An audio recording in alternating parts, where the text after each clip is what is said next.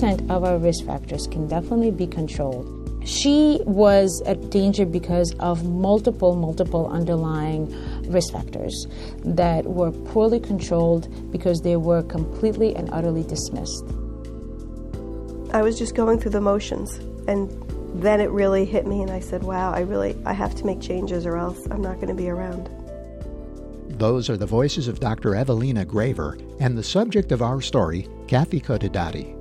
Dr. Grayver is the director of the coronary care unit of the Sandra Atlas Bass Heart Hospital at North Shore University Hospital and a member of the cardiology faculty of the Katz Institute for Women's Health.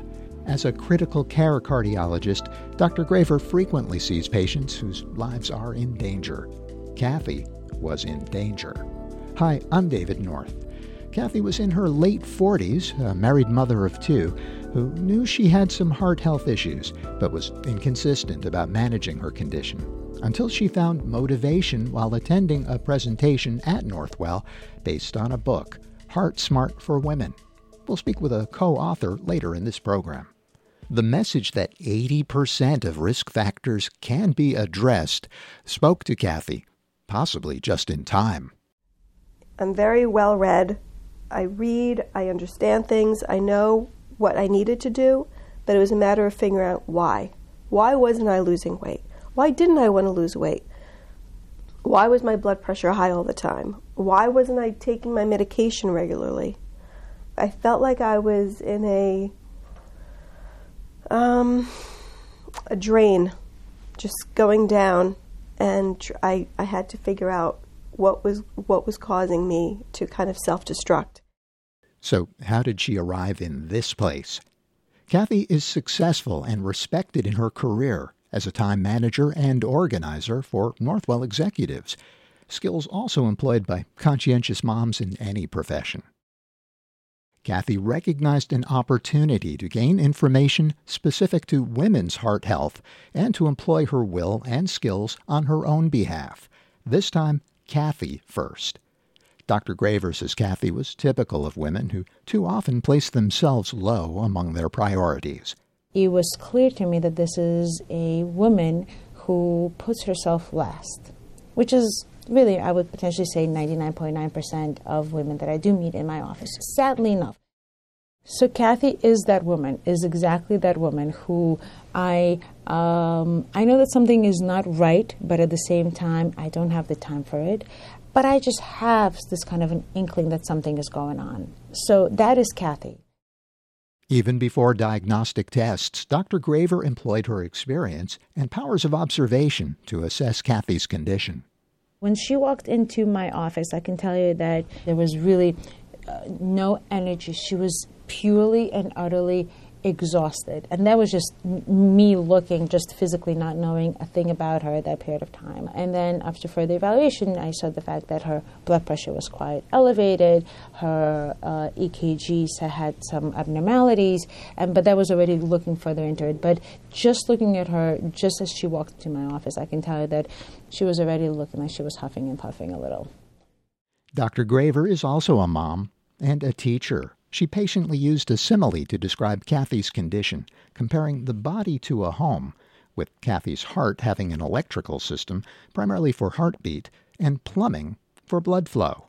So Kathy's case was the beginnings of plumbing problems. Her pipes were beginning to get clogged off, but not clogged off to the point where there was already significant limitations in that flow but already beginning to see signs within that electrical pathways. She was at danger because of multiple, multiple underlying uh, risk factors that were poorly controlled because they were completely and utterly dismissed. They were dismissed because she has a very busy life. She's a working mother, so her house comes first, her kids comes first, her husband comes first, everything comes first. So all of her risk factors such as high blood pressure and her high cholesterol and her diabetic state and her being overweight and her being uh, in a sedentary position majority of the day all put her at the end on top of it all let's sprinkle on some genetic stuff too.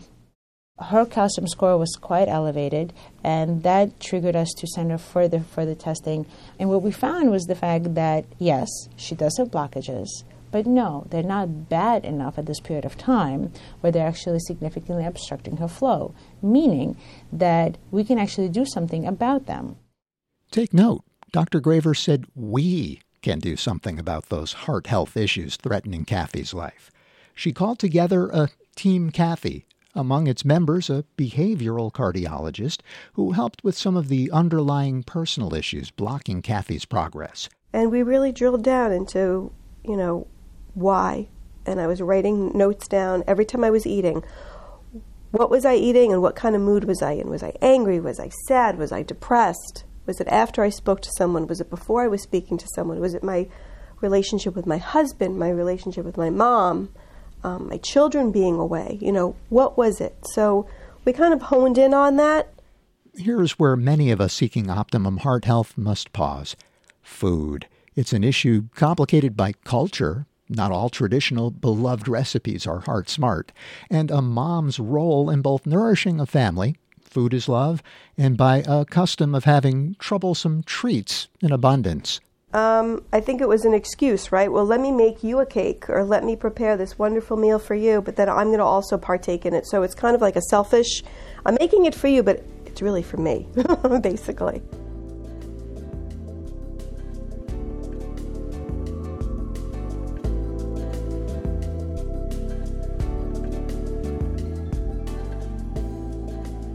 Hi, I'm David North, and this is Health Story.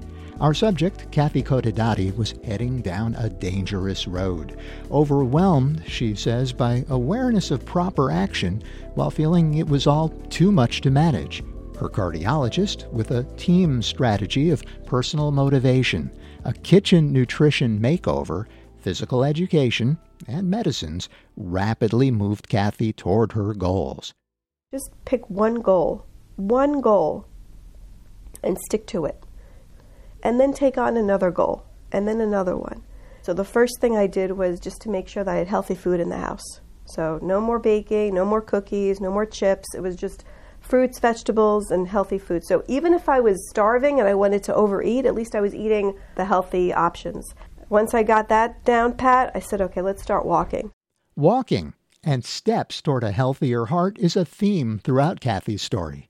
And again, a Northwell program pointed her in the right direction.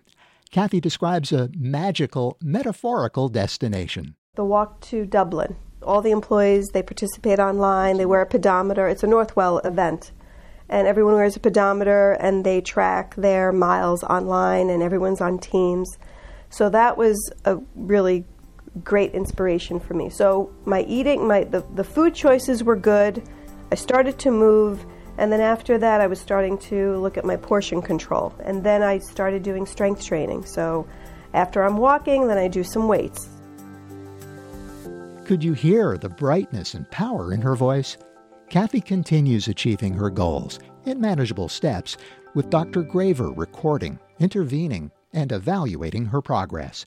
Because of her ongoing increase in physical activity and weight loss, the more weight she's losing, the lower her blood pressure is. That means the fact that the lower her blood pressure is, less medical therapy I have to give her. So it, it all ties in together because the less medical therapy, the less side effects from the medical therapy. So again, all hand together. And the same thing with the cholesterol as well. We started at a pretty significantly high dose of cholesterol lowering medications, which I know patients despise because, yes, they do have significant side effects. But like anything in medicine, we should be looking at everything with a risks and benefit kind of ratio.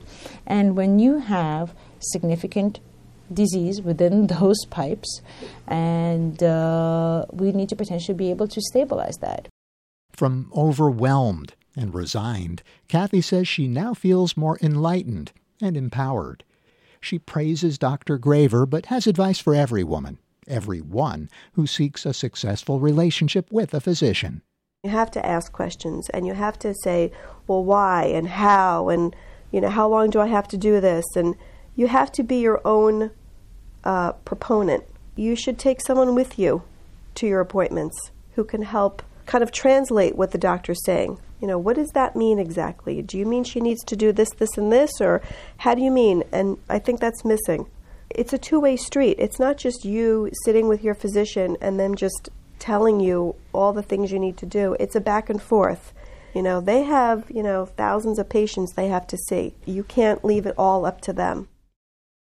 Are you or a loved one worried about questioning or challenging a doctor, embarrassed about language issues, or not understanding medical concepts, or find it's a struggle to be assertive?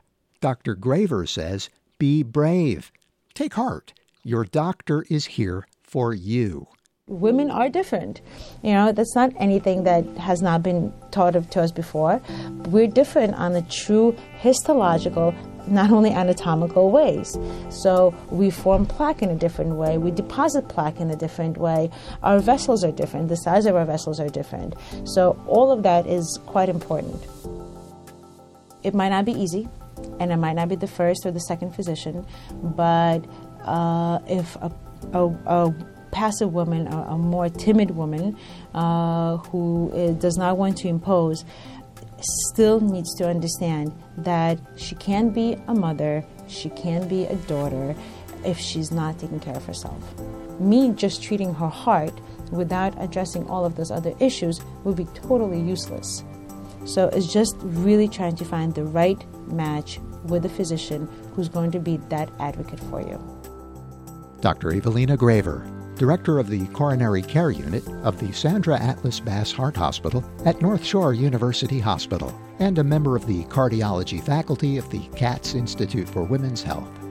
Dr. Grayver says she'd like to see the Katz team approach to women's heart health available for women throughout the Northwell system.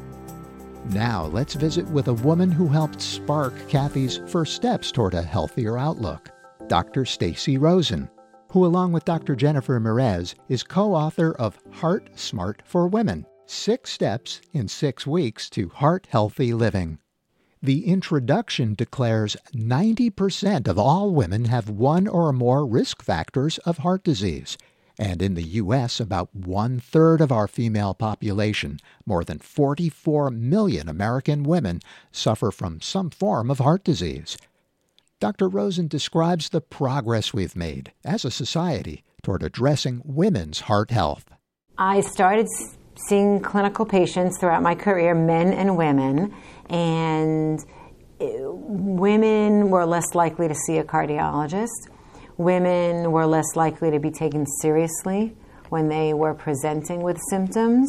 So you have a field that was killing more women than any other disease. Um, heart disease remains the number one cause of death for women and men.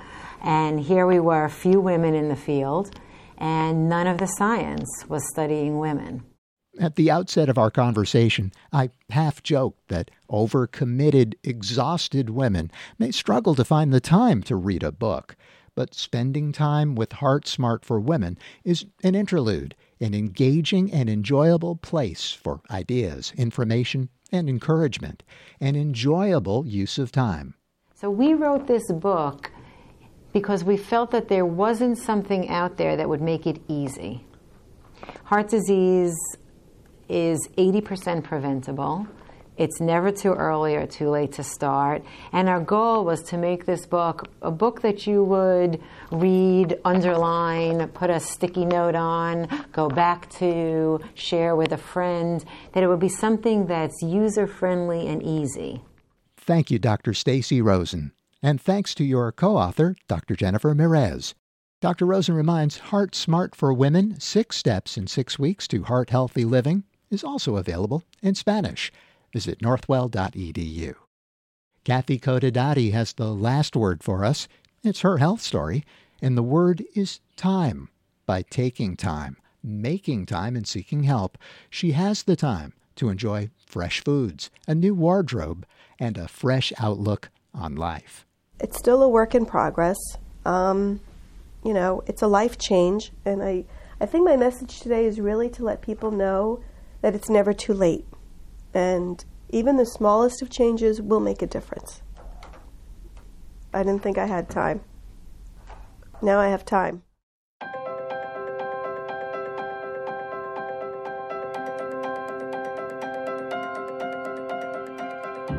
Thank you, Kathy, for your time and for sharing your health story. This program is produced at the facilities of the New York Institute of Technology. Our technical director is Andre Dowdy. For more information about heart health and heart health for women, visit northwell.edu. I'm David North. Be well, look north.